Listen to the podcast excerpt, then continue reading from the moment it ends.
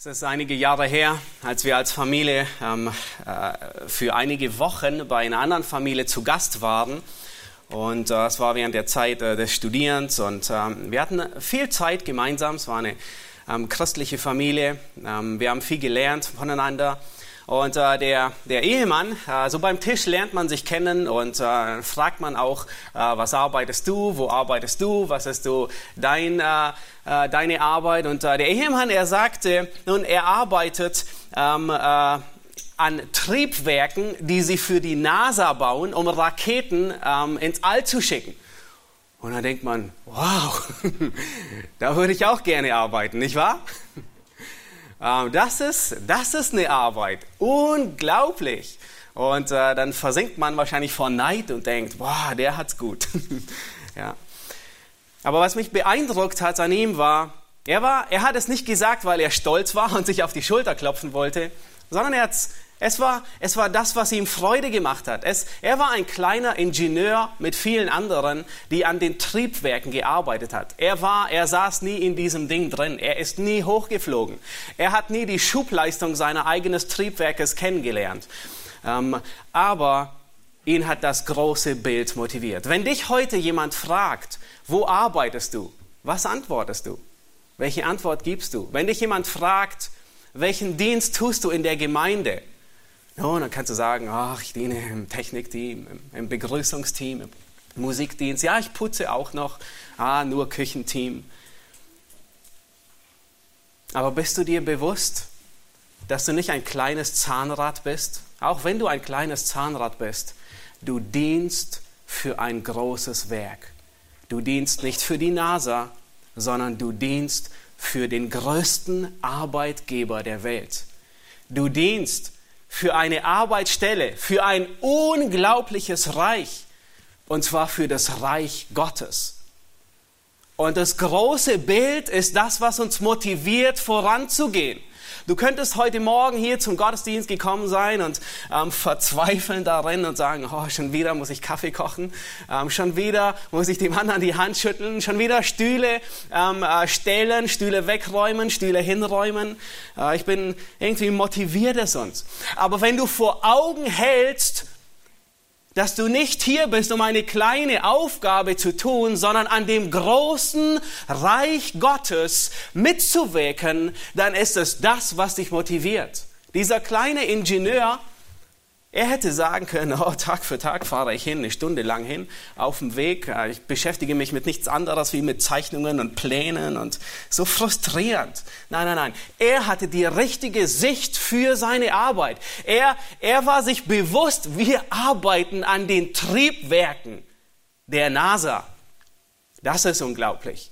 Und was wir brauchen, ist immer wieder nicht unser kleines Bild unserer Aufgaben, sondern wir brauchen das große Bild, an dem wir als Gläubige mitarbeiten, weil das ist es, was uns motiviert. Das ist, was uns Kraft gibt.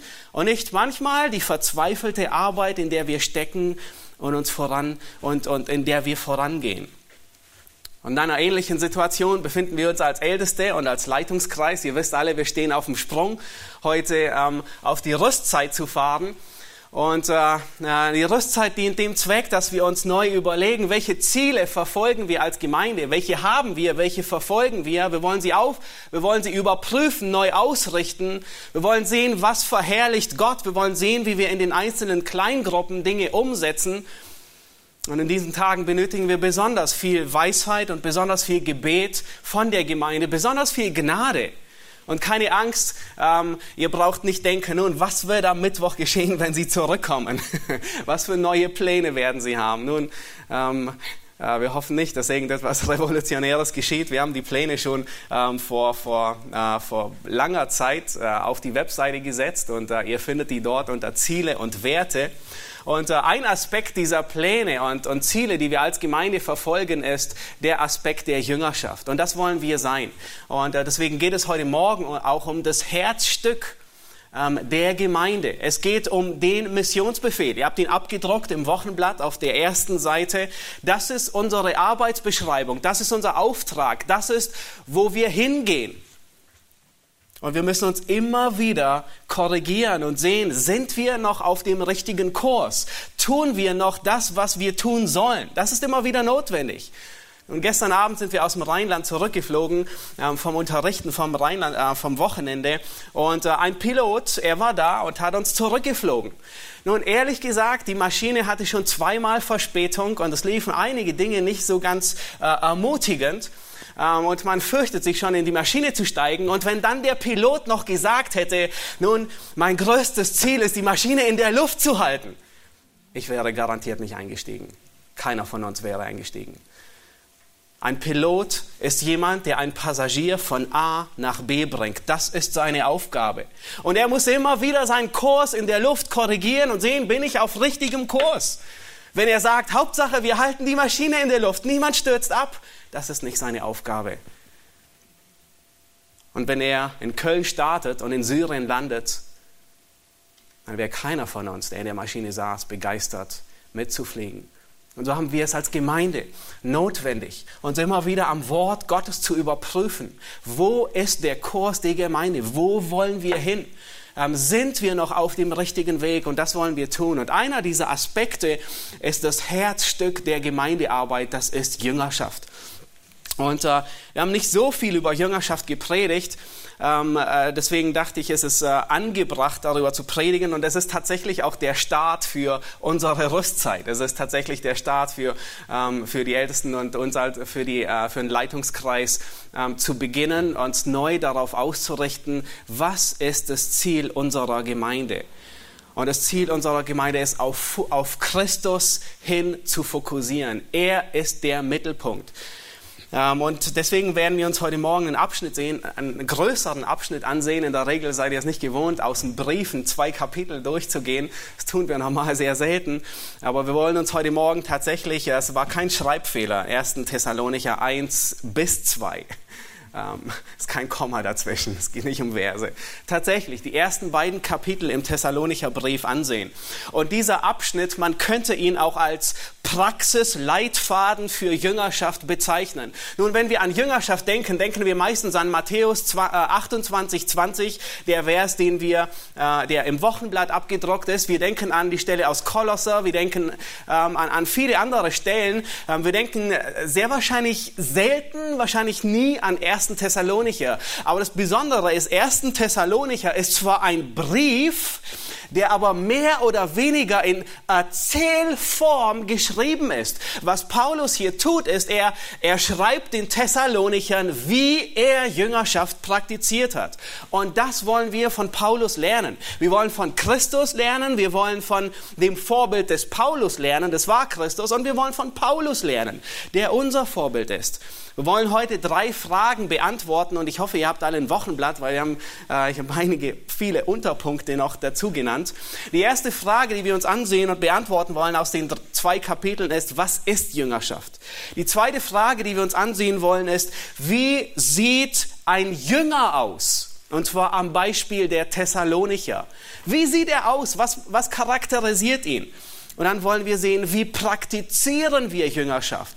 Wie sieht derjenige aus, der Jüngerschaft tut und praktiziert? Und das wollen wir uns am Beispiel von Paulus ansehen, ähm, in den, in, tatsächlich in zwei Kapiteln, äh, 1. Thessalonicher 1, Kapitel 1 und 2. Bevor wir ins Kapitel hineinstarten und ich die beiden Kapitel durchlesen werde, möchte ich kurz einen Hintergrund ein bisschen ähm, darüber ähm, uns vor Augen halten, wo befand sich Paulus. Nun, Paulus, er ist von der ersten Missionsreise zurückgekommen mit Barnabas. Ähm, Johannes Markus hatte sich ähm, von ihnen äh, äh, äh verabschiedet und äh, es ist eine Auseinandersetzung zwischen Paulus und Barnabas und sie wollen wieder auf Missionsreise gehen und ähm, wegen Johannes Markus ist eine, ist, ist eine, nun, eine Auseinandersetzung da. Und äh, ähm, Barnabas nimmt Johannes Markus mit sich und äh, zieht los und äh, Paulus, er nimmt Silas mit sich und zieht auch los. Und das berichtet uns, äh, wir finden das in Apostelgeschichte 15, 16, 17. Und äh, Paulus, sie ziehen los auf die zweite Missionsreise. Sie kommen in Derbe und Lystra äh, unter anderem an. Ähm, äh, dort findet er einen jungen Mann, der wahrscheinlich noch keine 20 Jahre alt ist, nämlich Timotheus. Und äh, dieser Mann ist ein solcher Eiferer und hat solchen Hunger und, und, und äh, legt tatsächlich, man könnte meinen, er hat, äh, er hat ein Triebwerk der NASA in, in, in seinem geistlichen Leben und legt einen Start an im Wachstum, dass Paulus sagt, den muss ich mitnehmen. Und Paulus und Silas, sie nehmen Timotheus mit und äh, eine der nächsten ähm, äh, Stationen, wo sie Halt machen, ist Philippi. Und äh, sie predigen das Evangelium und äh, sie landen sogar im Gefängnis. Und äh, ihr erinnert euch, äh, Paulus und Silas, sie werden auf der Missionsreise ins Gefängnis gesetzt. Wir wissen nicht, wo Timotheus ist. Wahrscheinlich ist er noch frei und weiß nicht, was er sonst tun soll und betet die halbe Nacht durch. Und äh, Paulus und Silas, sie beten um Mitternacht und sie singen und preisen den Herrn. Sie sind ausgepeitscht worden, ähm, sie sind misshandelt worden, sie sind schlecht behandelt worden. Ähm, und äh, Gott schickt ein Erdbeben und der Gefängnisdirektor kommt zum Glauben. Und äh, sie werden am nächsten Tag aus der Stadt regelrecht hinausgeschmissen, weil die Statthalter erfahren, dass sie römische Bürger sind und an ihnen wurde gehandelt, wie man nicht an römischen Bürgern handeln darf und sie werden regelrecht hinausgeschmissen. Und sie ziehen weiter und ihre nächste Station ist Thessalonich. Und äh, sie gehen am Sabbat in die Synagoge und predigen das Evangelium.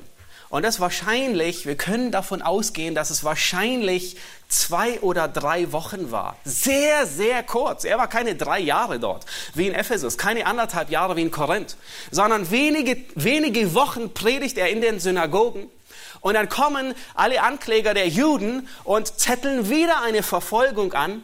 Und Paulus und das ganze Gemeindegründungsteam, Silas und Timotheus, sie sind gezwungen, weiterzureisen und sich und trennen sich zum Teil. Und Paulus, er kommt dann ähm, in Kapitel 17, wird uns äh, beschrieben, wie er in Thessalonich ist. Dann äh, am Ende ähm, kommt er nach Beröa und dann schlussendlich gehen sie sogar, geht er alleine nach Athen ähm, und äh, später dann nach Korinth. Und Paulus, er war wenige Wochen in Thessalonich. Und nun, nun, berichtet er uns in den ersten beiden Kapiteln, wie die Jüngerschaft in Thessalonich aussah. Ein unglaublich großartiger Text und ein sehr großes Beispiel. Und äh, Paulus, er hat solch ein Verlangen nach den Thessalonichern, dass er plant, wieder zurückzugehen und es ist verhindert. Satan verhindert es zweimal. Paulus hat solche Sorge und solch, solch ein Verlangen nach den Jüngern dort, dass er es nicht länger aushält, schreibt er in unserem Text. Und er schickt Timotheus zurück. Und er will sehen, wie ist der, wie ist der Zustand der Gemeinde? Und Timotheus, er bringt ihm gute Nachrichten zurück und sagt, sie sind eifern im Glauben, in der Liebe und in der Hoffnung. Und als Paulus das erfährt, ist er beruhigt und sein Herz findet Ruhe. Und er schreibt wahrscheinlich diesen Brief als, als Antwort, nachdem Timotheus ihm die, die, die gute Nachricht gebracht hat, es ist nicht alles hoffnungslos. Lass uns die ersten beiden Verse lesen und seh, äh, Kapitel lesen und sehen, wie Paulus mit den Thessalonichern umgegangen ist. Und es ist zwar ein Brief, aber weitgehend Erzähltext. Paulus berichtet einfach, wie es dort aussah. 1. Thessalonicher 1 ab Vers 1. Paulus und Silvanus und Timotheus an die Gemeinde der Thessalonicher in Gott, dem Vater und dem Herrn Jesus Christus. Gnade sei mit euch und Friede von Gott, unserem Vater und dem Herrn Jesus Christus. Wir danken Gott alle Zeit für euch, wenn wir euch erwähnen in unseren Gebeten, indem wir unablässig gedenken an euer Werk im Glauben und eure Bemühung der Liebe und euer standhaftes Ausharren in der Hoffnung auf unseren Herrn Jesus Christus vor, Gott, vor unserem Gott und Vater. Wir wissen ja von Gott, geliebte Brüder, um eure Auserwählung, denn unser Evangelium ist nicht nur in Wort zu euch gekommen, sondern auch in Kraft und im Heiligen Geist und in großer Gewissheit, so wie ihr ja auch wisst, wie wir unter euch gewesen sind, um euretwillen. Und ihr seid unsere und des Herrn Nachahmer geworden, indem ihr das Wort unter viel Bedrängnis aufgenommen habt, mit Freude des Heiligen Geistes, so dass ihr Vorbilder geworden seid für alle Gläubigen in Mazedonien und Achaia. Denn von euch aus ist das Wort des Herrn erklungen. Nicht nur in Mazedonien und Achaia, sondern überall ist euer Glaube an Gott bekannt geworden, so dass wir es nicht nötig haben, davon zu reden. Denn sie selbst erzählen von uns, welchen Eingang wir bei euch gefunden haben und wie ihr euch von den Götzen zu Gott bekehrt habt, um dem lebendigen und wahren Gott zu dienen und um seinen Sohn aus dem Himmel zu erwarten den er aus den Toten auferweckt hat. Jesus, der uns errettet vor dem zukünftigen Zorn. Denn ihr wisst selbst, Brüder, dass unser Eingang bei euch nicht vergeblich war, sondern obwohl wir zuvor gelitten und misshandelt worden waren in Philippi, wie ihr wisst, gewannen wir dennoch Frei, Freudigkeit in unserem Gott, euch das Evangelium Gottes zu verkündigen unter viel Kampf. Denn unsere Verkündigung entspricht nicht dem Irrtum, noch unlauteren Absichten, noch geschieht sie in lästigen Betrug, sondern so wie wir von Gott für tauglich befunden wurden, mit dem Evangelium betraut zu werden, so reden wir auch. Nicht als solche, die den Menschen gefallen wollen, sondern Gott, der unsere Herzen prüft. Denn wir sind nie mit Schmeichelworten gekommen, wie ihr wisst, noch mit verblümter Habsucht. Gott ist Zeuge. Wir haben auch nicht Ehre von Menschen gesucht, weder von euch noch von anderen, obwohl wir als Apostel des Christus würdevoll hätten auftreten können, sondern wir waren liebevoll in eurer Mitte, wie eine stillende Mutter ihre Kinder pflegt. Und wir sehnten uns so sehr nach euch, dass wir willig waren, euch nicht nur das Evangelium Gottes mitzuteilen, sondern auch unser Leben, wie ihr uns lieb geworden seid Ihr erinnert euch, ja Brüder, an unsere Arbeit und Mühe, denn wir arbeiteten Tag und Nacht, um niemand von euch zur Last zu fallen. Und wir verkündigten euch dabei das Evangelium Gottes. Ihr selbst seid Zeugen und auch Gott, wie heilig, gerecht und untadelig wir bei euch den Gläubigen gewesen sind.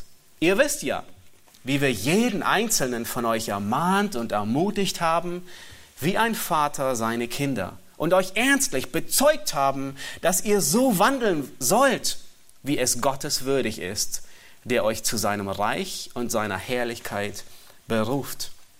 Darum danken wir auch Gott unablässig, dass ihr, als ihr das von uns verkündigte Wort Gottes empfangen habt, es nicht als Menschenwort aufgenommen habt, sondern als das, was es in Wahrheit ist, als Gottes Wort, das auch wirksam ist in euch, die ihr gläubig seid. Denn ihr, Brüder, seid Nachahmer der Gemeinden Gottes geworden, die in Judäa in Christus Jesus sind, weil ihr dasselbe erlitten habt von euren eigenen Volksgenossen, wie sie von den Juden. Diese haben auch den Herrn Jesus und ihre eigenen Propheten getötet und haben uns verfolgt. Sie gefallen Gott nicht und stehen allen Menschen feindlich gegenüber, indem sie uns hindern wollen, zu den Heiden zu reden, damit diese gerettet werden.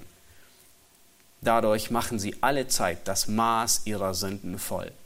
Es ist aber der Zorn über sie gekommen bis zum Ende. Wir aber, Brüder, nachdem wir für eine kleine Weile von euch getrennt waren, dem Angesicht, nicht dem Herzen nach, haben uns mit großem Verlangen umso mehr bemüht, euer Angesicht zu sehen Darum wollten wir auch zu euch kommen. Ich, Paulus, einmal, sogar zweimal. Doch der Satan hat uns gehindert. Denn wer ist unsere Hoffnung oder Freude oder Krone des Ruhmes? Seid nicht auch ihr es vor unserem Herrn Jesus Christus bei seiner Wiederkunft? Ja, ihr seid unsere Ehre und Freude.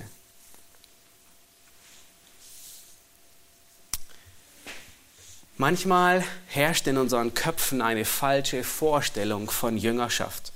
Und wir stehen in der Gefahr, dass wir entweder gar keine Vorstellung von Jüngerschaft haben oder eine viel zu hohe Vorstellung von Jüngerschaft.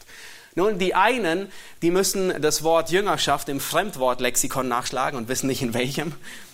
Und die anderen, sie verwechseln Jüngerschaft mit einer wöchentlichen Beratungsstunde beim Pastor. Jüngerschaft ist unerlässlich Das ist unsere Arbeitsbeschreibung als Gläubige. Das ist unser Auftrag als Gemeinde. Und ähm, wir haben den Missionsbefehl vor Augen in Matthäus 28, wo Jesus den Befehl gibt und sagt, so geht hin, macht Jünger, alle Völker. Und dann sagt er, indem ihr sie tauft auf den Namen des Vaters, des Sohnes und des Heiligen Geistes und lehrt sie alles halten, was ich euch befohlen habe. Das heißt, der Befehl ist, macht Jünger. Und dann lauten, dann kommen einige Partizipien, nämlich indem man hingeht, indem man tauft und indem man sie lehrt, alles zu bewahren. Der Missionsbefehl wird insgesamt viermal wiederholt. Es ist unsere Aufgabe, es ist unsere Mission der Gemeinde. Nun, bei einer Mission wird ein Ziel verfolgt. Bei einer Mission verfolgen alle sogar dasselbe Ziel. Und irgendwelche Aufgaben und irgendwelche Projekte, die dieses Ziel nicht verfolgen, die sind zwar nett, aber nicht erforderlich. Und es trifft auch auf die Gemeinde zu. Die Gemeinde muss sich besinnen, was ihre Aufgabe ist und was nicht ihre Aufgabe ist. Die Gemeinde muss sich dessen bewusst sein, was ist toll, es zu haben, aber was ist wirklich unser Auftrag. Und sicherlich ist es nett, wenn ein Sanitäter, ihr wisst, was ein Sanitäter ist, jemand, der Verwundeten hilft im Krieg. Sicherlich ist es nett, wenn ein Sanitäter seinen, seine Patienten mit Kaffee verwöhnt und ihnen Kaffee anbietet. Und sie vielleicht noch fragt, mit Cappuccino oder mit Milchschaum oder wie hättest du ihn gerne? Sicherlich ist es nett, wenn der Sanitäter massieren kann und so richtig die verspannten Muskeln der Soldaten knetet. Und, und on top wäre es sogar noch, wäre es sogar noch undenkbar, wenn er vielleicht auch noch die Haare schneiden könnte nebenher. Aber wisst ihr was? Das ist nicht seine Aufgabe. Wenn er auf dem Schlachtfeld ist, dann muss er Verwundete retten. Wenn er auf dem Schlachtfeld ist, dann kümmert er sich nicht, ob er, ob er gut Kaffee kochen kann, ob er toll die Haare schneidet, sondern seine Aufgabe ist als Sanitäter, die Menschen zu, zu erretten, zu bewahren vor dem Tod, die Medizin zu ihnen zu bringen. Und wir sind nichts anderes wie Sanitäter auf dem Schlachtfeld der Sünde. Unsere Aufgabe ist, Menschen vom Tod zu erretten und ihnen die rettende Medizin des Wortes Gottes, des Evangeliums zu bringen. Wenn wir andere Dinge tun, dann sind sie zwar nett und freundlich, aber dadurch stehen wir in der Gefahr, die wichtigste Aufgabe zu vernachlässigen. Jüngerschaft ist und muss die DNA der Gemeinde sein. Aber Jüngerschaft bedeutet nicht, findet nicht nur dann statt, wenn du dich einmal die Woche mit deinem Jüngerschaftspartner für 60 Minuten triffst, eins zu eins und du ein Buch durcharbeitest. Das ist nicht nur Jüngerschaft. Was ist Jüngerschaft? Und das ist so wichtig. Deswegen habe ich den Punkt, den ersten Punkt benannt. Was ist Jüngerschaft? Lass uns Kapitel 1, Vers 6 noch einmal lesen. Und Paulus, auch wenn er das Wort nicht gebraucht, ähm, er beschreibt, was Jüngerschaft ist. Er sagt, und ihr seid unsere und des Herrn Nachahmer geworden, indem ihr das Wort unter viel Bedrängnis aufgenommen habt mit Freude des Heiligen Geistes. Es geht um Nachahmung. Ein Jünger ist jemand, der jemand anderem nachfolgt, der jemand anderem hinterherläuft. Und das haben die, die zwölf Jünger Jesu gemacht. Drei Jahre lang sind sie Christus nachgefolgt. Und wir haben sogar von ihnen den Begriff Jüngerschaft, richtig? Von den zwölf Jüngern, weil Christus das praktiziert hat. Jüngerschaft, und jetzt hört gut zu, das ist die Definition, die müsst ihr euch in euer Notizbuch schreiben. Jüngerschaft heißt dem anderen helfen, Christus nachzufolgen. Jüngerschaft heißt dem anderen helfen, Christus nachzufolgen. Nun, warum ausgerechnet Christus nachfolgen? Weil du jemandem nachfolgst, wo du, wo du denkst, er ist es wert, das ihm, nach, ihm nachzufolgen. Du folgst jemandem, von dem du überzeugt bist, er ist es wert.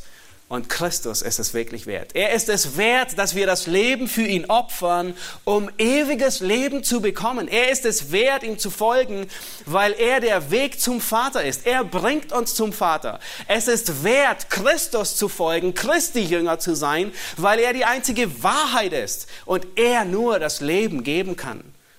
Deswegen ist es wert, Christus zu folgen. Und wenn wir Jüngerschaft von Christus loslösen, wenn wir Jüngerschaft von Christus Nachfolge trennen, dann ist das keine Jüngerschaft mehr. Dann ist es irgendeine Anstrengung, die nach Menschenweisheit funktioniert. Dann versuchen wir Menschen zu Weltverbesserern zu machen oder zu Gemeindeverbesserern und äh, wir sollten das lieber anderen überlassen. Nein, unsere Aufgabe ist, Menschen zu Nachfolgern Jesu zu machen, weil er es wert ist. Er ist der beste Herr, dem wir dienen können. Er ist unser Retter. Er ist derjenige, der uns das Leben gibt. Er ist unser Herr. Er gibt uns Hoffnung. Er gibt uns Leben. Er gibt denen, die mühselig und beladen sind, Ruhe für ihre Seelen.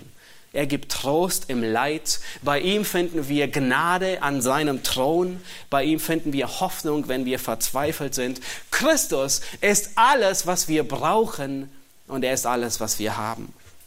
Deswegen folgen wir Christus nach und niemand anderem. Niemand ist würdig, ihm nachzufolgen, außer Christus selbst.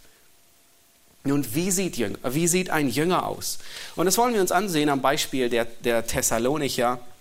Und die erste Überschrift, die habt ihr im Wochenblatt, ist, ein Jünger Jesu ist ein Mensch, der aus dem Reich der Finsternis in das Reich Gottes versetzt wurde. Lasst uns Vers 9 noch einmal lesen. In Kapitel 1 könnt ihr euch den gerade aufschlagen, weil hier beschreibt Paulus, was vor sich gegangen ist. Er sagt, denn sie selbst erzählen von uns, welchen Eingang wir bei euch gefunden haben und wie ihr euch von den Götzen zu Gott bekehrt habt um dem lebendigen und wahren Gott zu dienen. Und Vers 12, wenn wir zu Vers 12 gehen,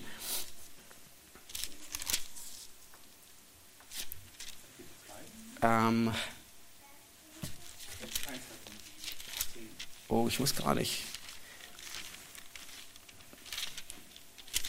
Oder es ist 11, äh, 2, 11. Da heißt es, der euch zu seinem Reich und seiner Herrlichkeit berufen hat ich habe jetzt die Kapitelangabe vergessen, ich war so sehr im ersten Kapitel vertieft. Er hat uns berufen zu seinem Reich und zu seiner Herrlichkeit. 2,12. Ah, danke, 2,12. Ja. Das heißt, ein Jünger Jesu ist jemand, der wiedergeboren ist. Ein Jünger Jesu ist jemand, der gerettet ist. Ein Jünger Jesu ist jemand, der Christus liebt, der die Wahrheit liebt, der die Gerechtigkeit liebt.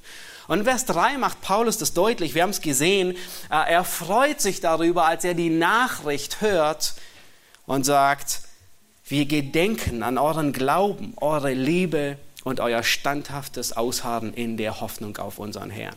Das heißt, ein Jünger Jesu, er wird durch diese drei Merkmale charakterisiert. Das charakterisiert jemand, der aus dem Reich der Finsternis ins, Reich des Lichtes übergewechselt ist nämlich er glaubt in Christus. Er findet in Christus seine Erfüllung. Er findet in Christus seine Gerechtigkeit.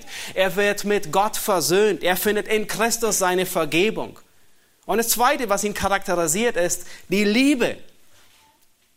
Daran wird die Welt erkennen, dass wir aus Gott geboren sind. Ein Jünger, er dient aus Liebe und er dient mit Liebe. Ein Jünger Jesu wird charakterisiert drittens, dass er seine Hoffnung auf die Wiederkunft Christi gesetzt hat. In Vers 10 finden wir genau dasselbe wieder. Da sagt er, und um seinen Sohn aus dem Himmel zu erwarten. Nun, wir leben als Gläubige und arbeiten in dieser Welt. Ein Christ, der ist kein gefühlsloser Roboter, ähm, der keine Gefühle, der keine Freude, der keinen Genuss kennt. Sicherlich, wir werden sogar aufgefordert dazu. Aber unser Ziel und unsere Hoffnung, die gehen über diese Welt hinaus.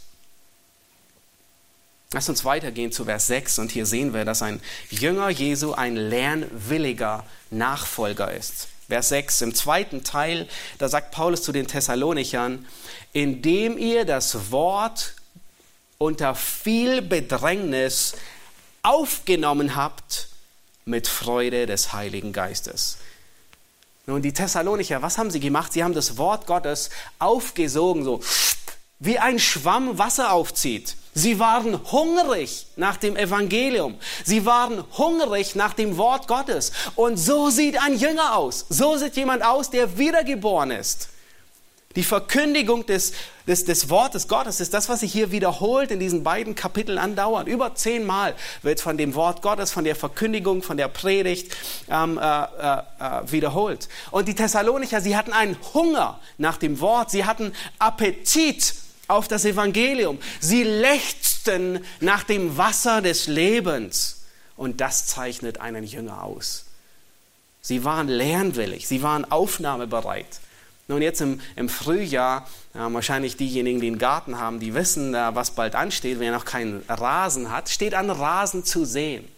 Und was die Thessalonicher waren, sie waren ein gut vorbereiteter Mutterboden, der nur darauf wartet, dass der Same des Wortes Gottes hineinfällt, damit er endlich Frucht bringt und keimt und aufgeht.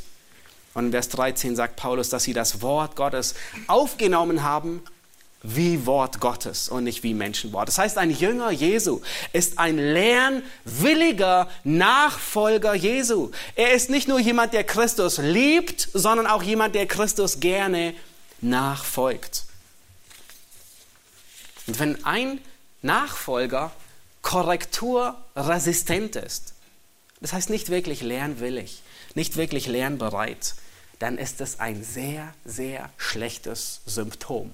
Es deutet auf eine Krankheit hin. Und es kann sein, dass diese Krankheit sogar geistlicher Tod ist. Es deutet darauf hin, dass kein geistliches Leben vorhanden ist. Lass uns weitergehen zu Vers 7 und 8. Und wir werden sehen, dass ein Jünger nicht nur jemand ist, ähm, der wiedergeboren ist, er ist nicht nur jemand, der willig ist, nachzufolgen, ein Lernwilliger, sondern ein Jünger ist ein Jünger machender Jünger. Nun, das ist, das ist äh, fast ein Zungenbrecher. Äh, schaut euch Vers 7 und 8 an. In, in, Vers 6 haben wir gesehen, dass sie Nachahmer geworden sind. Und Paulus, er bezeichnet hier die Thessalonicher, ähm, dass sie Nachahmer sind. Sie folgen nach.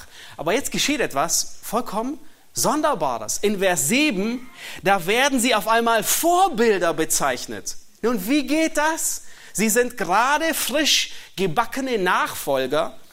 Und in Vers 7 heißt es, da sagt Paulus, so dass ihr Vorbilder geworden seid für alle Gläubigen in Mazedonien und Achaia. Das war dieses Gebiet, wo Paulus evangelisiert hat. Also Athen gehörte dazu und Korinth gehörte dazu. Vers 8, denn von euch aus ist das Wort des Herrn erklungen. Das heißt, nicht nur, dass sie Vorbilder geworden sind, sondern das Wort Gottes ist von den Thessalonichern ausgegangen. Sie haben evangelisiert, sie haben es weiter praktiziert. Nicht nur in Mazedonien und Achaia, sagt er, sondern überall ist euer Glaube an Gott bekannt geworden. Nun, sie waren frisch gebackene Nachfolger. Wie kommen sie innerhalb weniger Wochen oder Monate von Nachfolgern zu Vorbildern? Was ist geschehen? Es ist zwischen Vers 6 und Vers 7. Nicht zwischen den Zeilen, sondern das, was zwischen Vers 6 und Vers 7 geschieht. Da heißt es, ihr habt das Wort Gottes aufgenommen. Nun, das ist ganz einfach. Dafür brauchen wir keine mathematischen Gleichungen stellen. Ein Vorbild wird man durch Nachahmung. Ein Vorbild wird man durch Nachahmung. Und offensichtlich waren sie solch eifrige Nachahmer, dass sie sofort zu Vorbildern geworden sind. Josua, er wurde ein Vorbild durch Nachahmung. Timotheus, er wurde ein Vorbild durch Nachahmung. Die Jünger Jesu, sie wurden ein Vorbild durch Nachahmung. Du wirst ein Vorbild durch Nachahmung. Das heißt, ein Jünger Jesu ist jemand, der ein Jünger machender Jünger ist. Er wird zu einem Vorbild. Frage ist, die ich dir heute stellen will, nur nebenbei gesagt ist, bist du ein Vorbild geworden? Und wenn du denkst, ja, ich glaube, ich bin noch kein wirkliches Vorbild, dann bist du in der Nachfolge sehr abgelenkt, weil du wirst ein Vorbild, indem du nachfolgst. Dann bist du ein Boden, der nicht hungert nach dem Samen des Wortes Gottes, dann bist du kein guter Mutterboden, der nur darauf wartet, den Samen aufzunehmen, sondern da, da ist noch jede Menge Unkraut und eigentlich denkst du, naja, es wird wohl irgendwas wachsen, wenn, wenn ich einfach nur da bin. Nein, ein Nachfolger muss zu einem Vorbild werden, sonst ist irgendetwas verkehrt. Irgendetwas ist gestört an der Entwicklung. Nun, wenn du ein sechsjähriges Kind hast und dieses sechsjährige Kind immer noch Babynahrung zu sich nimmt und es wiegt immer noch acht Kilo und du willst es gerade einschulen und du merkst, es ist eigentlich zwei Köpfe kleiner wie jeder andere in seinem Alter, dann machst du dir Sorgen, richtig? gut begründete Sorgen. Und genau das war das Problem der Hebräer. Der, der Hebräerbriefschreiber, er sagte, ihr solltet eigentlich schon Lehrer sein, ihr solltet schon Vorbilder sein. Aber sie hatten es immer noch notwendig, Babynahrung zu sich zu bekommen. Und dann ermutigt er sie. Nun, wie ermutigt er sie? Frage, wir haben vorhin gesehen, was ist das Rezept, um Vorbilder zu werden? Äh, ja, Nachfolge. Und genau dazu ermutigt er sie. Der Hebräerbriefschreiber ab Kapitel 12 sagt er, da, da spornt er sie an, Nachfolger Jesu Christi zu werden, auf Christus hinzusehen. Nun, wir wissen nicht, um welche Gemeinde es sich handelt, hier bei den Hebräern, aber es war offensichtlich nicht die Gemeinde von Thessalonik, weil Paulus sagt zu den Thessalonichern, ihr seid schon Vorbilder geworden. Als Jesus nach dreieinhalb Jahren mit seinen Jüngern am Ende war, am Ende des Jüngermachens, kurz bevor er in den Himmel auffuhr, teilte er seinen Jüngern nicht ein Zertifikat aus. Er unterzeichnete nicht dieses Zertifikat und sagte, von dem besten Meister der Jüngerschaft ausgefüllt. Er sagte nicht, nun hier, ihr zwölf Jünger, hier habt ihr euren Abschluss von der Elite-Jüngerschaftsschule. Das war wirklich die Elite-Jüngerschaftsschule. Er sagte nicht, ihr seid eine tolle Klasse, bis auf einen haben alle bestanden, ihr seid jetzt fertig ausgebildet. Er sagt nicht, ihr seid fertig ausgebildet, ihr könnt jetzt zurück an eure Arbeit gehen, ihr seid theologisch top ausgebildete Fischer und Zöllner. Ihr habt Training im Christentum mit Bravour und Auszeichnung abgeschlossen, und zwar alle drei Klassen. Nein, das sagt er nicht. Sondern was tut Jesus? Er erteilt ihnen jetzt den Befehl und sagt, macht Jünger. Und das ist die Arbeitsbeschreibung eines Jüngers. Jünger, machende Jünger zu sein. Nun, vielleicht denkst du, ah, du hast eine Ausrede, ich bin gerade eben erst zum Glauben gekommen und ich kann noch nicht wirklich jünger machen. Ich muss erst wachsen. Ja und nein. In Johannes Kapitel 1, da wird uns berichtet über einen Jünger, der wenige Stunden jünger war. Und dieser Mann war Andreas. Und wisst ihr, was er tut? Er gibt das weiter, was er gelernt hat. Den nächstbesten, den er trifft, packt er am Schlawittchen und schleift ihn zu Jesus. Das ist das, was er gelernt hat und das macht er mit anderen. Und dieser nächstbeste war kein geringerer als sein Bruder Simon Petrus. Und wisst ihr, was, was über ihn gesagt wird? Über Andreas wird gesagt, er war, er war wenige Stunden, war er erst jünger. Und es heißt, dieser findet zuerst seinen Bruder Simon und spricht zu ihm, wir haben den Messias gefunden. Und er führte ihn zu Jesus. Das ist ein jüngermachender Jünger, frisch gebacken, wenige Stunden alt. Und offensichtlich macht er genau das, was er erfahren hat. Timotheus, dasselbe Beispiel. Nun ratet mal, wie viele Missionsreisen Timotheus schon hinter sich gehabt hatte, als er hier ähm, äh, mit Paulus in Philippi und dann in Thessalonik war. Er hatte keinen Bachelor in Gemeindegründungsarbeit. Er war überhaupt erst wenige Tage mit diesem Gemeindegründungsteam unterwegs. Er war vermutlich noch nicht mal 20 Jahre alt. Und wisst ihr, was Paulus ihn nennt? Er nennt ihn ein Vorbild. Den jungen Timotheus. Und er schreibt sogar diesen Brief, den ersten, Timothi den ersten Thessalonicher Brief, zurück an die Gemeinde. Habt ihr die drei Namen gesehen, die am Anfang stehen? Paulus, Silvanus und Timotheus. Ein junger Mann, der so jung ist, wahrscheinlich noch nicht mal 20, gerade wenige Tage, vielleicht zwei Wochen in dem Gemeindegründungsteam unterwegs ist. Und er ist ein Vorbild. Nun, er hält noch keine Predigt und er leitet noch keine Gemeinde, aber er ist ein Vorbild. Und Paulus, er schickt diesen jungen Mann zurück in die Gemeinde nach Thessalonik, um zu sehen, wie es der Gemeinde geht, um zu sehen, ob die Gemeindegründung überlebt hat, um sie weiter zu fördern. Ein so junger Mann. Wir haben keine Ausreden, keine Jünger zu sein.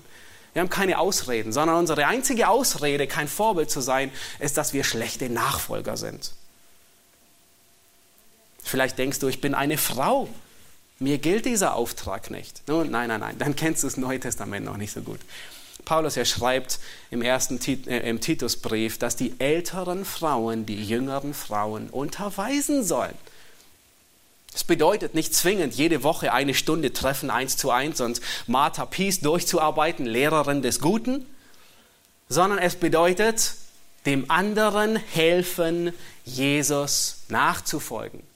Das ist alles. Dem anderen helfen, Jesus nachzufolgen. Nun, da kann ein Buch, auch dieses Buch, eine gute Hilfe sein. Aber das Ziel ist nicht, das Buch durchzuarbeiten, sondern in der Nachfolge zu wachsen. Das Buch ist nur Mittel zum Zweck. Das Buch ist nur da, um dem anderen zu helfen, zu wachsen. Wie praktizieren wir Jüngerschaft? Nun kommen wir zum, zum dritten Teil. Und wir wollen am Beispiel von Paulus sehen, wie, wie sieht die Jüngerschaftsfabrik aus?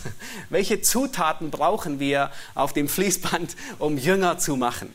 Nein, wir wollen keine Fließbandmaschine sein, aber wir wollen Jünger zurüsten, Nachfolger Jesu. Wir brauchen kein Starbucks. Wir brauchen noch nicht einmal ein Trainingsbuch. Und es mag uns überraschen, aber wir brauchen auch kein Zertifikat. Weder mit drei Buchstaben noch mit vier Buchstaben. Was wir brauchen und was wir lernen, das müssen wir am Beispiel und am Vorbild von Paulus sehen. Und das Erste, was wir uns ansehen, ist, wir müssen auf Menschen zugehen. Das brauchen wir, das müssen wir lernen. Schlag das Kapitel 2 auf und wir werden uns die ersten beiden Verse ansehen. Ähm, das Erste, was wir lernen müssen, ist auf Menschen zuzugehen. Das ist im, im Missionsbefehl der erste Auftrag. Machet Jünger wie hingehend. Warte nicht, dass jemand zu dir nach Hause kommt und dich bittet. Paulus, er hat auf keine Einladung der Thessalonicher Synagoge gewartet. Nun, meine Warteliste, die ist drei Jahre. In vier Jahren, da könnte ich dabei sein. Nein, sie bitten ihn gar nicht zu kommen, sondern er geht hin und er predigt das Evangelium. Die Jünger Jesu, die sind nicht zu Jesus gekommen, haben angeklopft, hatten ein Bewerbungsgespräch und haben gesagt, hast du noch Platz in deiner Jüngerschaftsschule? Sind noch ein paar Plätze frei? Ich will mich gerne anmelden und dafür bewerben. Nein, Jesus hat jeden Einzelnen gerufen und zu sich gezogen. Und genau dazu fordert uns der Missionsbefehl auf. Gehe hin, warte nicht, dass andere auf dich zukommen. Warte nicht in der Gemeinde, dass dich jemand bittet, kannst du mir helfen, im Glauben zu wachsen? Es muss noch nicht mal ein Treffen sein, jede Woche, sondern einfach nur helfen, Nachfolger Jesu zu sein. Kapitel 2, Vers 1 bis 2, da sagt Paulus, könnt die Verse gerade lesen, denn ihr wisst selbst, Brüder, dass unser Eingang bei euch nicht vergeblich war, sondern obwohl wir gelitten hatten. Und er erinnert sich an Philippi obwohl wir gelitten und misshandelt worden waren in Philippi, wie ihr wisst, gewannen wir dennoch Freudigkeit in unserem Gott, euch das Evangelium Gottes zu verkündigen. Und jetzt sagt er noch einmal, unter viel Kampf. Warte nicht auf perfekte Umstände für Jüngerschaft. Es gibt sie nicht, noch nicht mal bei dem Apostel Paulus. Die Umstände seiner Jüngerschaft, die waren alles andere. Er war geschlagen, ähm, vielleicht krank, ähm, hatte hoffentlich keine Blutvergießung, misshandelt, unter viel Kampf. Samuel Hebig, er ist 1803 geboren, er war ein württembergischer Missionar. Die Bibelschule, die wollte ihn eigentlich gar nicht nehmen. Aber ähm, irgendwie ähm, äh, äh sie, ko konnte er sie doch überreden, sich ihm zu nähern. Er, er, war nicht wirklich begabt für Evangelisation, aber er war ein leidenschaftlicher Jüngermacher, ein leidenschaftlicher Hingeher, würde ich fast sagen. Und er diente überwiegend in Indien unter der Kolonialherrschaft, äh, unter, unter Indern, aber auch sehr viel unter dem englischen Militär. Und in der Nähe von Samuel Hebigs Wohnung, da lebte ein englischer Offizier und er war bekannt, dass er einer der fürchterlichsten Offiziere war. Ähm, er trank, er machte sich lustig und er schreckte auch vor Hebig, vor Michael Hebig nicht zurück. Ähm, besonders machte er sich lustig über seine schlechten Sprachkenntnisse. Er konnte nicht gut Englisch, Michael Hebig, und äh, geschweige denn äh, kaum andere Sprachen. Aber Hebig, er hatte die Überzeugung, diesem Mann das Evangelium zu bringen. Und er war so fest entschlossen, dass er an einem Nachmittag in der größten Hitze, wenn man eigentlich Siesta macht und schläft, hinging, um ihm das Evangelium zu öffnen, äh, zu, zu ähm, äh, bringen. Nun, er, er, er wartete schon auf Widerstand und dachte, die Soldaten lassen ihn bestimmt nicht rein, aber sie schliefen alle und machten Mittagsschlaf. Und so ging er in, die, in das Büro des Offiziers, er öffnete die Tür und er sah niemanden. Und nach, nach längerem Hinsehen stellt er fest und entdeckt, dass der Offizier zitternd unter dem Sofa ist. Und Hebig, er rief in seinem schlechten Englisch, kommen Sie heraus, Gott will heute mit Ihnen reden. Und der Offizier, er kam unter dem so Offizier, er kam unter dem Sofa heraus. Anscheinend war er selbst darüber verwundert, dass er solche Angst vor diesem Missionar hatte. Und Hebig hatte ihm offensichtlich Angst eingesagt. Hebig befahl ihm nun, nehmen Sie das Buch. Er sagte gar nicht welches Buch. Der Offizier gehorchte und folgte. Und er sagte, schlagen Sie die erste Seite auf. Und der Offizier gehorchte. Hebig sagte, lesen Sie den ersten Vers. Und der Offizier las, am Anfang schuf Gott Himmel und Erde. Und dann befahl Hebig und sagt, schließen Sie das Buch. Und dann ging er wortlos wieder nach Hause. Und es wiederholte sich fünf Tage lang. Und am fünften Tag, jeden Tag kam er, befahl, nehmen Sie das Buch und lesen Sie. Jeden Tag einen Vers, einen Vers mehr. Beim fünften Vers ist der Offizier zusammengebrochen und hat Christus sein Leben übergeben. Nun predige einmal das in einer Evangelisationsschulung. Du würdest hoffnungslos durchfallen. Aber weißt du, was die Kraft war? Die Kraft war nicht Samuel Hebig, die Kraft war nicht irgendein, irgendein schlechter Evangelist, sondern die Kraft war im Wort Gottes. Und das ist der zweite Punkt, den wir uns vor Augen halten wollen. Ein Jünger ist jemand, der mit dem Wort, ein, ein Jünger macht man, indem man mit dem Wort Gottes belehrt.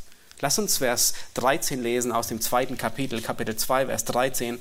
Da sagt Paulus, schreibt er den Thessalonichern und sagt, darum danken wir auch Gott unablässig, dass ihr das von uns verkündigte Wort Gottes empfangen habt und es nicht als Menschenwort aufgenommen habt, sondern als das, was es in Wahrheit ist, als Gottes Wort, das auch wirksam ist in euch, die ihr gläubig seid. Das Herzstück der Jüngerschaft ist mit dem Wort Gottes zu belehren. Der erste Punkt ist überhaupt hinzugehen, wie Samuel. Einfach hingehen, eine Last zu haben. Der zweite Punkt ist mit Gottes Wort belehren. Und es betrifft die Ungläubigen. Das Evangelium verkündigen, aber genauso die Gläubigen, ihnen den ganzen Ratschluss Gottes zu lehren. Zum Großteil geschieht es bei uns Sonntagmorgen, wenn Gottes Wort auslegend gepredigt wird. Und zwar aus dem Alten wie aus dem Neuen Testament. Wenn wir große Abschnitte durchgehen, kapitelweise, und wenn wir uns wenige einzelne Verse oder einen einzelnen Satz ansehen. Dies geschieht bei uns in den Gemeindeseminaren, es geschieht in den Hauskreisen, in der Jugendgruppe.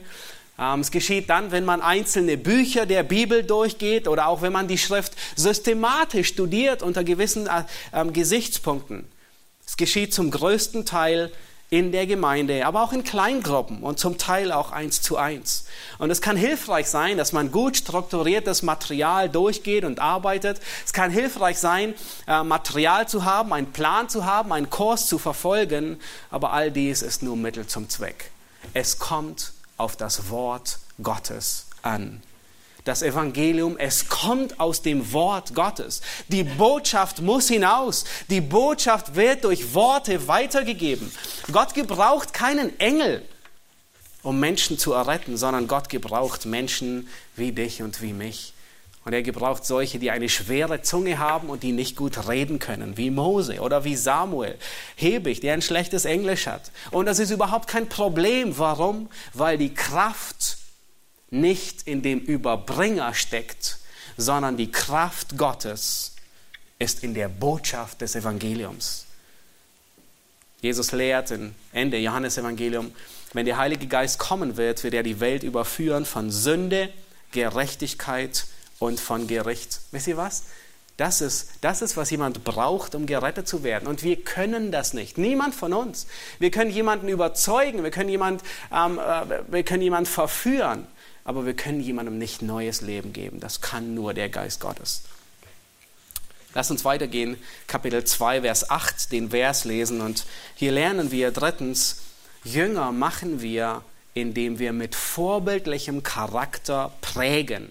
Lass uns Kapitel 2, Vers 8 lesen. Hier sagt Paulus, und wir sehnten uns so sehr nach euch, dass wir willig waren, euch nicht nur das Evangelium Gottes mitzuteilen, sondern unser Leben, weil ihr uns lieb geworden seid. Nun, das ist ein wichtiger Vers. Und Paulus, er, er verkündigt das Evangelium nicht nur im Wort, sondern Paulus, er verkündigt das Evangelium mit seinem Leben. Das Evangelium wird immer im Wort und im Vorbild verkündigt. Das Evangelium, es kommt als lebendiges Beispiel mit demjenigen, der es verkündigt. Am veränderten Leben desjenigen, der es verkündigt, sehen wir die Kraft Gottes. Und dieses Muster finden wir durch diese beiden Kapitel hindurch. Paulus sagt mehrmals, denn ihr wisst, ihr seid Zeugen, wie wir unter euch gelebt haben. Paulus, er sagt, ihr habt unser Leben gesehen, wie wir die paar Wochen, als wir da waren, mit euch gelebt haben. Und wisst ihr was? Genau dasselbe hat Jesus getan. Jesus hat drei Jahre lang die Jünger mit dem Wort, aber auch mit seinem Charakter geprägt. Jesus hat den Jüngern nicht ein 2000-seitiges Handbuch, einen Leitfaden über Jüngerschaft gegeben mit den Worten, in drei Jahren ist die Abschlussprüfung. Wir sehen uns dann. Nein, sondern er hat sie mit seinem Leben geprägt. Sie waren zusammen auf der Hochzeit, sie haben zusammen Hochzeit gefeiert, sie waren auf der Hochzeit von Kanan.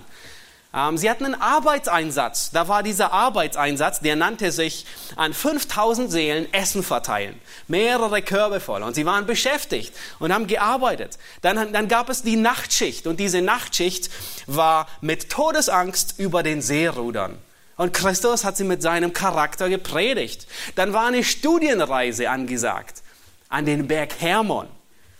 Da war ein Kurzzeit-Missionseinsatz bei ihnen und der lautete, das Evangelium verkündigen, ohne Tasche, einige Tage unterwegs sein, ohne Stab, ohne Tasche, ohne Brot, ohne Geld, auch nicht mit zwei Hemden. Jesus, er prägte die Jünger mit seinem Charakter dreieinhalb Jahre lang. Und es trifft auf uns zu. Du prägst mit dem Wort und mit deinem Charakter. Und Paulus, er kam nicht nach Thessalonich und er, er lebte auch nicht zwei Wochen im Hotel. Ähm, er hatte nicht jeden Abend eine evangelistische, einen evangelistischen Vortrag von 90 Minuten und war den, den Rest der Zeit äh, nicht zu sprechen, sondern er lebte unter ihnen. Die Thessalonicher, sie hatten Anteil an seinem Leben. Und was geschieht? Die Thessalonicher kopieren Paulus. Sie beginnen Paulus zu imitieren. Nicht nur Paulus, sondern auch Silas und Timotheus ahmen sie nach. Das ist der Grund, warum wir als Gläubige nicht nur Sonntagvormittag um diese Uhrzeit 90 Minuten uns treffen, nein, sondern wir haben Anteil und wir müssen Anteil haben am Leben des anderen. Dadurch helfen wir einer dem anderen Christus nachzufolgen. Wenn niemand Einblick hat in deine vier Wände, dann lebst du gefährlich. Wenn du dich isolierst, dann magerst du aus das ist der Grund, warum wir Hauskreise haben. Das ist der Grund, warum wir uns Zeit nehmen für Gemeinschaft. Das ist der Grund, warum wir ähm, Gastfreundschaft üben als Gemeinde. Das ist der Grund, warum wir viele Dinge tun in unserer Gemeinde. EBDC-Schüler aufnehmen zum Übernachten und sogar viele aus unserer Gemeinde tun das, obwohl sie gar nichts mit dem EBDC zu tun haben. Das ist der Grund, warum wir Gemeindefreizeiten machen, warum wir Jugendfreizeiten machen. Jüngerschaft geschieht dort, wo wir einander mit dem Charakter prägen. Jüngerschaft geschieht öffentlich und es geschieht auch in Kleingruppen und zum Teil einzeln. Aber wenn du nicht an den öffentlichen Treffen der Gemeinde teilnimmst, dann kannst du nicht erwarten, dass jemand in dich investiert in Kleingruppen oder sogar eins zu eins. Nun stell dir vor, die Jünger, sie hätten zu Jesus gesagt, Herr, ich bin so froh, dass du Jüngerschaft mit mir machst. Aber heute Mittag habe ich keine Zeit. Und dieser Mittag war gerade die Bergpredigt, als Jesus die Bergpredigt gehalten hat. Aber weißt du was? Ab 21 Uhr, da habe ich Zeit. Es wäre großartig, wenn du dir Zeit für mich nimmst. Das wäre wirklich toll. Wisst ihr, was Jesus gemacht hätte? Er wäre hochhaus rausgeflogen aus der Jüngerschaftsschule. Christus hätte zu ihm gesagt, lass die Toten ihre Toten begraben, du aber komm und folge mir nach. Lass uns weitersehen der vierte Punkt. Was bedeutet es, Jünger zu machen? Und das sehen wir in Kapitel 1. Wir waren weitgehend in Kapitel 2, jetzt kommen wir wieder zu Kapitel 1, Vers 2. Und das ist betend auf das Wirken des Geistes zu vertrauen. Kapitel 1, Vers 2, da sagt Paulus, wir danken Gott alle Zeit für euch alle, wenn wir euch erwähnen in unseren Gebeten. Jüngerschaft bedeutet nicht nur, dass Paulus die Thessalonicher unterwiesen hat. Jüngerschaft bedeutet nicht nur, dass er sein Leben mit ihnen geteilt hat. Jüngerschaft bedeutet nicht nur, dass er hingegangen ist, sondern Jüngerschaft bedeutet, dass er für sie betet Und um was betet er? Um diese drei. Dass sie wachsen im Glauben, dass sie zunehmen in der Liebe und dass sie in der Hoffnung auf die Errettung ausharren. Und Christus hat genau dasselbe getan. Das bekannteste Gebet Christi für seine Jünger, das ist Johannes 17, das hohe priesterliche Gebet. Wir sehen hier überall, wenn wir eine jüngermachende Gemeinde sein wollen, dann bedeutet es, dass wir füreinander beten, dass wir füreinander die Anliegen teilen. Warum? Weil wir vom Wirken des Geistes abhängig sind. Schaut euch Vers 5 an. Da sagt Kapitel 1, Vers 5, da sagt Paulus, unser Evangelium ist nicht nur im Wort zu euch gekommen, auch äh, man könnte hinzufügen, später sagt er nicht nur mit unserem Beispiel, sondern in Kraft und im Heiligen Geist. Und das haben wir notwendig. Darum beten wir. Wir können sehen, so viel wir wollen. Wir können begießen, so viel wir wollen. Aber Gott ist derjenige, der das Gedeihen und das Wachstum schenkt. Wir können Frucht nicht erzwingen, auch wenn wir es gerne tun würden. Der Heilige Geist, er muss die Frucht im Leben des anderen Gläubigen bewirken. Und das ist der Grund, warum wir beten und auf das Wirken des Geistes vertrauen wollen. Der nächste Punkt E ist, lass uns weitergehen zu Vers 7, Kapitel 2, Vers 7. Wir wollen liebevoll und mühevoll investieren. Was bedeutet Jüngerschaft? Und Paulus, er beschreibt es hier in diesen Versen, in Vers 7. Er sagt, wir waren, Kapitel 2, Vers 7, sondern wir waren liebevoll in eurer Mitte, wie eine stillende Mutter ihre Kinder pflegt. Jüngerschaft macht Mühe und Jüngerschaft erfordert Liebe. Paulus, er vergleicht hier seine Investition in das Leben der Thessalonicher, der ganz, als ganze Gemeinde und auch als Einzelne, mit einer Mutter, die ihr stillendes Kind pflegt. Und Frage an diejenigen, ähm, die schon Kinder hatten. Wir kennen diesen Satz, kleine Kinder, kleine Sorgen, große Kinder, große Sorgen. Und er, er, er, er stimmt ähm, tatsächlich äh, zu. Aber es geht hier jetzt nicht um die Sorgen, sondern um die Arbeit. In welchem Alter erfordert, welches Alter der Kinder erfordert die größte Arbeit, die größte Pflege, die größte Aufmerksamkeit? Kinder, die gestillt werden. Alle drei bis fünf Stunden stillen, Windeln wechseln, dann haben sie Magenkoliken. Ja, ihr erinnert euch, wenn ihr das schon äh, mit den euren Kindern hatten. Und ihr wisst nicht, wohin mit ihnen. Sie können nicht schlafen, sie weinen nur und man hat sie nur auf dem Arm. Das haben wir zum Glück alles sehr schnell verdrängt und denken gar nicht mehr daran. Aber das ist, was Paulus hier sagt. Jüngerschaft, Jüngerschaft macht Mühe und macht Arbeit. Und um das zu bewältigen, müssen wir das Baby wirklich lieben. Und eine Mutter liebt ihr Kind. Und deswegen nimmt sie die ganze Mühe und die ganze Arbeit in Kauf, weil sie den kleinen Säugling so sehr lieb hat, trotz der ganzen Arbeit.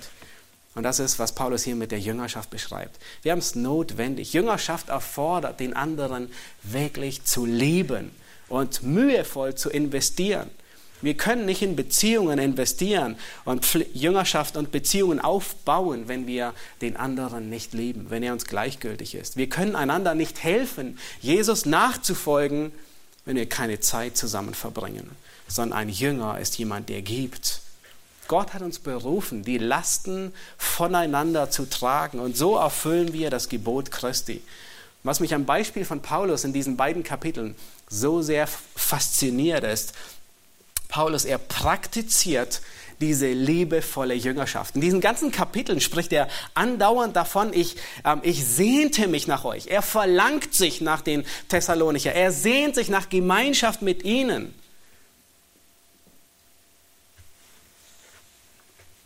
Lass uns weitergehen und F.F F uns ansehen. Was, was bedeutet Jüngerschaft noch? Wie machen wir Jünger?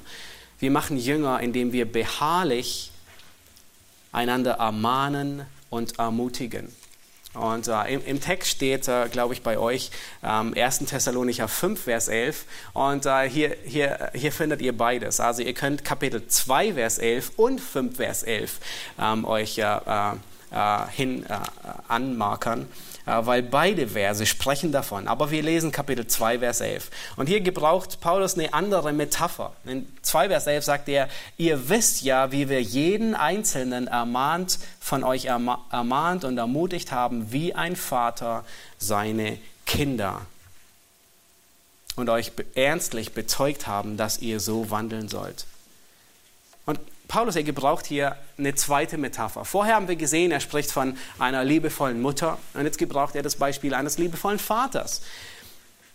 Nun, wie ermahnt und ermutigt ein Vater seine Kinder? Und wir bringen unseren Kindern, wir belehren sie, wir bringen ihnen ähm, bei, gehorsam zu sein.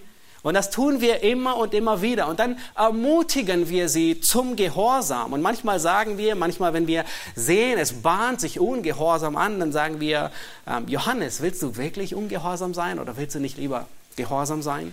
Und dann ermahnen wir sie, wenn wir merken, dass sie nicht gehorsam sein. Gerade heute Morgen auf dem Weg äh, in die Gemeinde ähm, äh, ich war noch äh, äh, mittendrin in diesen Vorbereitungen und auf dem Weg zur Gemeinde äh, musste ich noch die, äh, die Leviten für das Verhalten im Gottesdienst vorlesen. Ja, nicht, nicht schnell rennen, ähm, nicht laut sein. Ähm, ihr setzt euch ja neben mich und äh, noch eine ganze andere Anzahl. Ja, aber da ist mir bewusst geworden, was es ist. Ja, wir, wir sagen, was und das tun wir immer wieder. Es reicht nicht aus, den Kindern einen Sonntag zu sagen, wie sie sich zu verhalten haben, sondern wir müssen es immer wieder sagen vor Gottesdienst. Und manchmal vergessen wir, dann merken wir, ähm, äh, dass, äh, dass es unsere Schuld war. Aber das ist was, was Paulus hier tut. Wie beharrlich ermahnen und ermutigen. Das heißt, immer wieder sagen und ermutigen, gehorsam zu sein. Ermutigen, tatsächlich das zu tun, was Christus verheißen hat.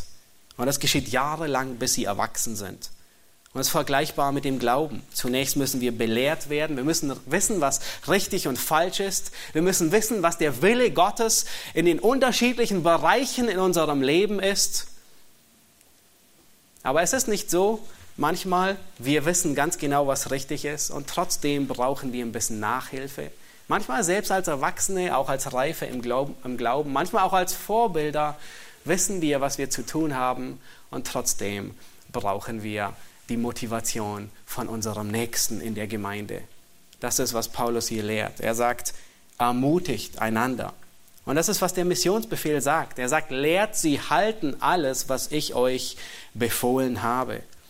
Und genau das setzt Paulus um. Wenn ihr Kapitel 2, äh, 4, Vers 2 geht, könnt ihr in 1. Thessalonicher zu Kapitel 4, Vers 2 springen. Da, da sagt Paulus genau das. Er sagt, denn ihr wisst, welche Gebote wir euch gegeben haben im Auftrag des Herrn Jesus. Paulus setzt das um, was der Missionsbefehl tut, obwohl er noch nicht mal beim Missionsbefehl dabei war. Ähm, er hat sie die Gebote des Herrn gelehrt und jetzt will Paulus auch sehen, nun setzen sie diese Gebote um, sind sie gehorsam, folgen sie Jesus nach, wachsen sie. Und Paulus sagt, ich habe mich schon zweimal vorgenommen, wieder zu euch zu kommen, um zu sehen, ob, ob ihr zunehmt. Und Satan hat es verhindert. Satan gefällt es nicht, wenn wir den Missionsbefehl umsetzen. Ihm gefällt es nicht, wenn wir Jünger machen. Ihm gefällt es nicht, wenn wir einander helfen, in der Nachfolge zu wachsen. Und Paulus erhält es nicht länger aus und er schickt Timotheus hin, um zu sehen. Und dann kommt Timotheus und er sagt, ich will sehen, ob der Versucher euch versucht hat, ob, ob ihr weiter im Glauben lebt oder ob die Arbeit vergeblich ist. Und Timotheus kommt zurück und berichtet. Und Paulus ist hoch erfreut und weiß, ja, sie gehen weiter im Glauben kommt zum letzten Aspekt. Und es gibt so vieles, was, was, was Jüngerschaft beinhaltet, aber der letzte Aspekt, der hier deutlich wird in diesem ganzen Kapitel, ähm, äh, das ist äh, Punkt G. Was, was müssen wir beachten, wenn wir Jünger machen wollen? Und das ist die richtigen Motive vor Augen halten. Und wir können nicht den ganzen Abschnitt lesen, aber es ist in diesem ganzen Abschnitt ver äh, verstreut, in Kapitel 2, Vers 3 bis 13. Und hier beschreibt Paulus, wie er ähm, mit den Thessalonichern umgegangen ist. Er sagt, unsere Verkündigung war nicht Irrtum, unsere Verkündigung war nicht unlautere Absichten, unsere Verkündigung bestand nicht in listigem Betrug. Wir wollten nicht Menschen gefallen, sondern wir wollten Gott gefallen, der unsere Herzen prüft. Er sagt, wir, haben, wir sind nicht mit Schmeichelworten gekommen, nicht mit Habsucht, indem wir etwas von euch haben wollten, wir haben nicht die Ehre von Menschen gesucht, sondern er sagt, ihr wisst, ihr wisst, ihr wisst, wie wir unter euch waren. Aufopferungsvoll, liebevoll, dienend und das eigene Leben als Vorbild gedient. Und dann sagt er in Vers 11, wir waren heilig, gerecht und untadelig. Und dann sagt er, ihr seid Zeugen und Gott ist Zeuge davon. Das Ziel mit Jüngerschaft ist die Verherrlichung Gottes. Und dieses Ziel darf nicht mit unlauteren Mitteln erreicht werden. Nun, du kannst nicht für beispielsweise für die deutsche Regierung arbeiten und, und mit korrupten Männern zusammenarbeiten oder eine korrupte Arbeit machen. Nun, das kannst du tun, aber wenn es rauskommt, dann bist du deinen Job los und sitzt wahrscheinlich sogar noch im Gefängnis. Und es trifft auf uns zu. Wir dienen dem besten Herrn und unser Gewissen ist dem Herrn verpflichtet. Wir müssen mit reinen Motiven Gott dienen und sie vor Augen haben. Ich komme zum Schluss und ich möchte euch bitten, ins letzte Kapitel zu gehen von dem Thessalonicher Brief. 1. Thessalonicher 5, Kapitel äh, 5, Vers 11. Und hier am Ende dieses Briefes, da fordert Paulus die Thessalonicher auf, genau dasselbe zu tun, was er getan hat. Hier am Ende von Kapitel 5, Vers 11, da sagt er, darum ermahnt einander und erbaut einer den anderen, wie ihr es auch tut. Nun, wir hatten diese Worte schon. Habt ihr euch notiert von wo? Kapitel 2, Vers 11. Da sagt Paulus, ich tue das. Ich habe euch ermahnt, ich habe euch ermutigt. Und nun kommt Paulus an das Ende seines Briefes und er fordert die Thessalonicher auf, genau dasselbe zu tun, gegenseitig Jüngerschaft zu machen. Er fordert sie auf, dass einer dem anderen hilft, Christus nachzufolgen. Paulus sagt nicht zu den Thessalonichern, nun stellen Plan auf, wie jeder eins zu eins Beziehung zu dem anderen trifft. Er sagt nicht, ähm, äh, äh, hier die fünf Bücher, die ihr durcharbeiten sollt, sondern Paulus sagt, haltet die offenen Augen, seid eine jüngerschaftspraktizierende Gemeinde. Habt diese Haltung in euch. Ich will meinem Nächsten helfen, Christus nachzufolgen. Ich will, dass mein Nächster Christus ähnlich wird und dadurch wächst das Reich Gottes. Du arbeitest nicht an den Triebwerken für eine Rakete der NASA, sondern du arbeitest für das Reich des besten Herrn. Du arbeitest für eine Arbeitsstelle mit den besten Zukunftsperspektiven. Diese Arbeit, sie wird nicht vergeblich sein. Diese Arbeit wird nicht eingestellt wegen Mangel an Geld. Diese Arbeit ist die wichtigste Arbeit im ganzen Universum. Dies ist die größte und die beste Investition, die wir als Gemeinde und die jeder persönlich tun kann, in Jüngerschaft zu investieren, dem anderen helfen, Christus ähnlich zu werden. Das ist unser Auftrag, nicht mehr und nicht weniger. Unser Arbeitgeber, Christus selbst, er ist so hingegeben, er hat so liebevoll gedient, so großherzig, er ist so reich, er ist mit solchem Beispiel vorangegangen und hat sein Leben gegeben für uns als Nachfolger. Wir wollen als Gemeinde Jüngerschaftsbeziehungen ermutigen und dies fördern. Es bedeutet nicht, dass man sich immer zwingend eine Stunde trifft, einmal pro Woche. Das kann hilfreich sein, aber das, das ist nur Mittel zum Zweck, das ist nur ein Hilfsmittel. Wie wir bei Jesus und bei Paulus gesehen haben, es ist die Leidenschaft, auf die es ankommt, dem Nächsten in der Nachfolge zu helfen und ihn voranzubringen. Das wollen wir tun als Gemeinde. Wir wollen den Nächsten in der Nachfolge ermutigen und ihn voranbringen. Und wenn er noch kein Jünger ist, dann soll er zum Jünger gemacht werden. Als Gemeinde tun wir das und wollen es in vielerlei Hinsicht tun. Wir wollen darin wachsen und wir wollen darin zunehmen wir wollen in verschiedenen Möglichkeiten dies tun. Es geschieht am Sonntagmorgen, wenn Gottes Wort zu uns spricht. Es geschieht nach dem Gottesdienst, wenn wir beim, beim Stehkaffee uns austauschen und wir ja, uns helfen und einander ermutigen in der Nachfolge. Es geschieht im Hauskreis, wenn wir füreinander beten. Es geschieht im Mutter-Kind-Kreis. Es geschieht in der Kinderstunde. Es geschieht, wenn wir auf der Straße sind. Es geschieht ähm, äh, beim, beim Kochen, wenn wir an den Wochenenden von morgens bis abends in der Küche stehen und kochen oder wenn wir vorbereiten für das Stehkaffee. Es geschieht beim Proben für den Musikdienst, es geschieht, bei, es geschieht beim Anleiten eines neuen Kindermitarbeiters für die Kinderstunde, es geschieht zu Hause, es geschieht beim Ab, Auf- und Abbauen der Stühle, es geschieht Sonntagmorgen um 10.30 Uhr, wenn wir uns treffen, ähm, um für den Gottesdienst zu beten.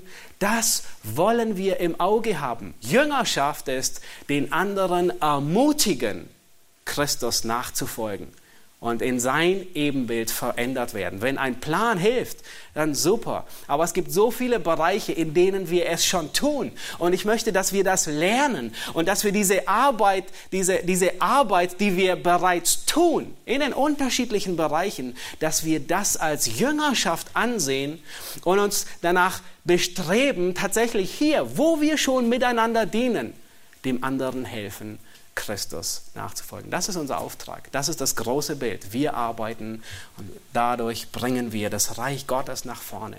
Lass uns aufstehen und ich möchte zum Schluss beten.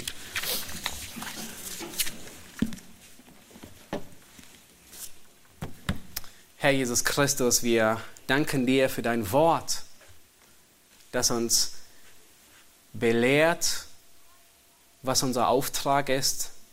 Herr, dass wir hingehen und Jünger machen.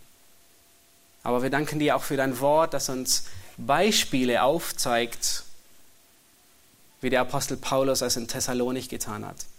Herr, wie viele andere ähm, dieses Prinzip der Jüngerschaft in ihren eigenen Gemeinden, in dem eigenen Umfeld ausgelebt haben. Herr, leg uns wirklich diese Last als Gemeinde aufs Herz, dass wir bestrebt sein wollen, unseren Nächsten im Glauben voranzubringen dass wir danach bestrebt sind, den Nächsten zu ermutigen, dir nachzufolgen, weil du bist würdig, dass wir dir nachfolgen. Es ist wert, unser Leben zu opfern für deine Nachfolge. Du bist der Einzige, der es wert ist, nachzufolgen. Herr, unterweise uns und belehre uns Ermutige uns durch dein Wort, hilf uns zu sehen, wo wir bereits ähm, äh, diesen Aspekt ausüben, wo wir in, als, als große Gemeinde, aber auch in Kleingruppen oder auch in einzelnen ähm, äh, Kontakten her, wo wir das bereits tun. Und gib uns eine Last aufs Herz, dies mehr zu tun. Hilf uns tatsächlich eifrig zu sein, unseren Bruder vor Augen zu haben, unsere Schwester vor Augen zu haben und nicht so sehr ein Programm für sie im Hinterkopf zu haben, sondern zu ermutigen, dir zu folgen. Amen.